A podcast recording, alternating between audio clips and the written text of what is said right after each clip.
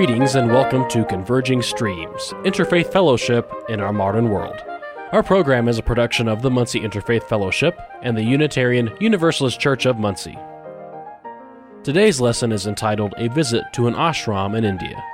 Please welcome Reverend George Wolfe. Hello, and welcome to Converging Streams. Today, I would like to tell you about a very sacred place that I visited during my last trip to India. This is a place in southern India called Shantivanam. Shantivanam is a Sanskrit word which means peaceful place or peaceful forest. But Shantivanam is very special in that it is, it is a Benedictine Indian Rite monastery. Benedictine in the sense that it follows the Benedictine rule in the Roman Catholic Church, Indian Rite in the sense that it takes aspects of Indian philosophy and Hinduism and uses it to gain deeper insight into the Christian teachings. I went there with three students from Ball State University that I had taken to India on a field trip, and we arrived at about uh, 10:30 in the morning after a, quite a long journey. Once we arrived, we were uh, asked if we wanted to take part in the 11 o'clock chapel prayer service. And the experience was very rich and beautiful. The service started with a reading from the Muslim Quran, followed by a reading from the Upanishads, which are from the Hindu tradition. That was followed by a reading from the Psalms from the Jewish tradition, then a reading from the Christian Gospels, which was followed by the Lord's Prayer in the Christian tradition, a fairly lengthy period of silence for meditation, and the chapel service closed with what's called an arti. An arti in the Hindu tradition is the burning of camphor and once the camphor is lit, then it is circled before a sacred symbol so that the light illumines that sacred symbol very briefly and you get a glimpse of the divine which that sacred symbol represents. And in this case, since it was Benedictine monastery, that sacred symbol which was being illumined by the camphor during the arti was the Christian cross, the symbol of sacrifice. Shantivanam is uh, unique in that it was uh, a place where first occurred what was called the Hindu Christian meeting point. The very influential um, monk that lived there, whose name was Swami Abhishiktananda. Now, he adopted that Indian name because he considered himself a Christian sannyasi, sannyasi being a Indian term for a renunciate, someone who follows the monastic life. Abhishiktananda's original name was Henri Le Saux, and he came to India in 1948 convinced that a spiritual meeting between Christianity and the great Eastern religions would inevitably come in the near future and that it would be of immense significance both for the Christian church and the world.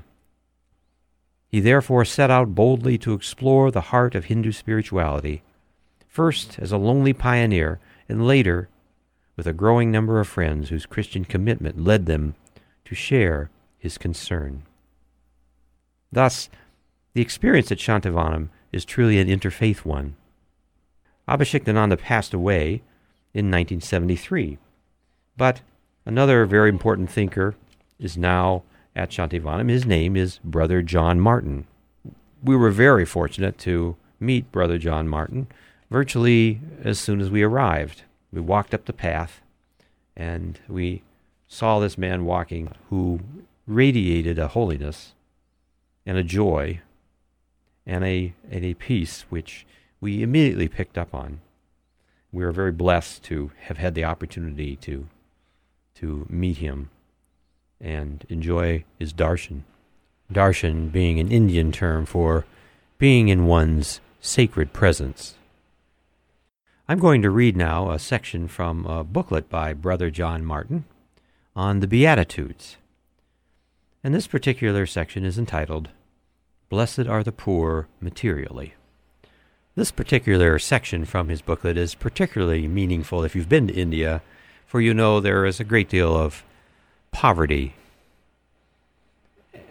And I, I can't help when I read this passage have all these images come to me as I move through the cities and towns in India, and I see, of course, the wealthy, but also the homeless and the poor that are nevertheless still on a very spiritual journey and are very spiritual people. And in this booklet, Brother John Martin writes Those who are materially poor are more blessed and able to find the kingdom of God than those who are materially rich. The materially poor are those who have only food for today. They do not know what will happen tomorrow. Their work brings them money, which can provide food only for today. Death is a daily reality for them. They have no future and cannot imagine one. They can ask only for their daily bread. Since death is a daily reality for them, and death is the ultimate and inevitable destiny of our human existence, they are much closer to asking such fundamental questions like what is the meaning of life? What is the meaning of death? And how can I face death? Once they have found the meaning of life and death, then daily life and struggles will have a deeper meaning. However, this material poverty also can make a person angry. Compare himself with the rich and blame the rich as responsible for his poverty and take up violent struggles against them. But material riches cannot protect one from death.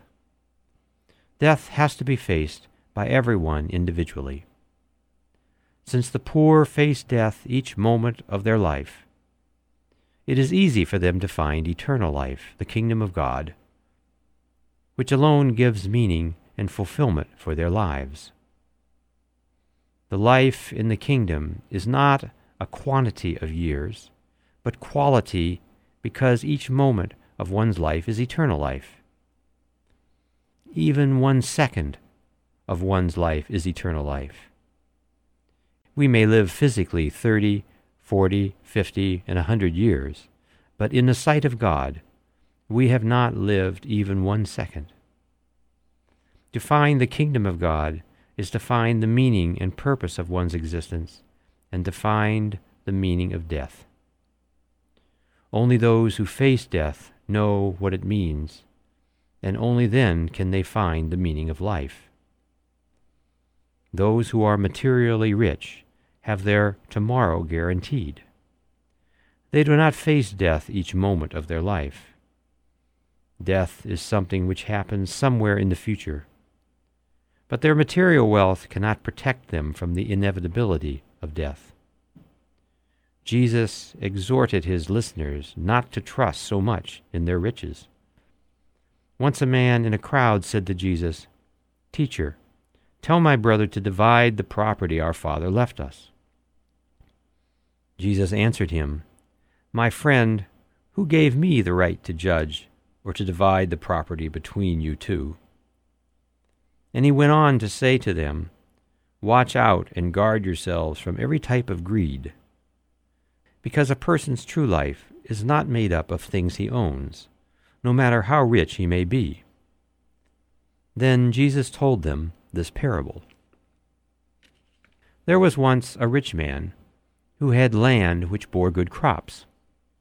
He began to think to himself, I haven't anywhere to keep all my crops. What can I do? This is what I will do, he told himself. I will tear down my barns and build bigger ones, where I can store my corn and all my other goods. Then I will say to myself, Lucky man, you have all the good things you need for many years. Take life easy, eat, drink, and enjoy yourself. But God said to him, You fool, this very night you will have to give up your life. then who will get all those things you have kept for yourself? Jesus concluded, This is how it is with those who pile up riches for themselves, but are not rich in God's sight. The rich in the sight of God are those who can be materially rich, but they do not place their trust in those riches. Material wealth is necessary for human existence, and there is no danger in accumulating it. One needs to work for it and acquire it, but if one trusts in material wealth and identifies oneself with it, then this person is not rich in the sight of God. Jesus exhorts his disciples to seek for the eternal riches, which can never decrease, because no thief can get to them and no moth can destroy them. We have another interesting story of a rich young man who had the desire for eternal life. He observed all the commandments sincerely, but when Jesus told him, There is still one more thing you need to do sell all you have and give the money to the poor, and you will have riches in heaven. Then come and follow me. The young man became very sad because he was very rich. The rich man identified himself with his riches. He had security in his riches. Without his riches, he had no existence. However, his riches are accidental. They are not an essential part of his being. He cannot take them along with him. At his death, he has to leave everything, whether he wants to or not. His security was his death. He cannot follow the way of life. He was sad. He had a very heavy burden of artificial riches. With these riches he could not enter into the kingdom, because the door to the kingdom is narrow. Not narrow in the sense of space, but in the sense that only the essential part of our being goes through it. All acquired things have to be left out. Eternal riches the kingdom of God, is the essential nature of all human beings made in the image and likeness of God. This treasure can neither increase nor decrease. No thief can get there, and no moth can cause destruction. For those who are poor in acquired material riches, it is easy to find their essential riches, the kingdom of God. And those are the words of Brother John Martin, a Christian sannyasi living at Shantivanam, the Benedictine Indian Rite Ashram in southern India. This is George Wolfe for Converging Streams.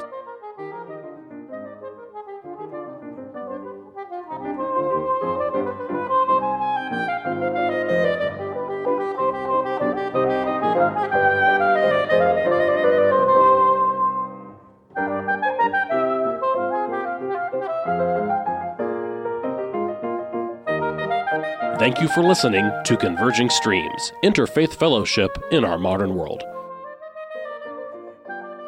Our program is a production of the Muncie Interfaith Fellowship with content and financial support from the Unitarian Universalist Church of Muncie and technical support from radio stations WCRD and Work FM. Most importantly, we thank you, our listeners and followers, for your support. To connect with Converging Streams, including listening to our entire catalog of past programs, getting our latest new content, and making your own contribution to this program, visit our website, convergingstreams.org. Converging Streams is produced by Tony Piazza, George Wolfe, and Thomas Perchlik. Thank you for listening and have a pleasant week.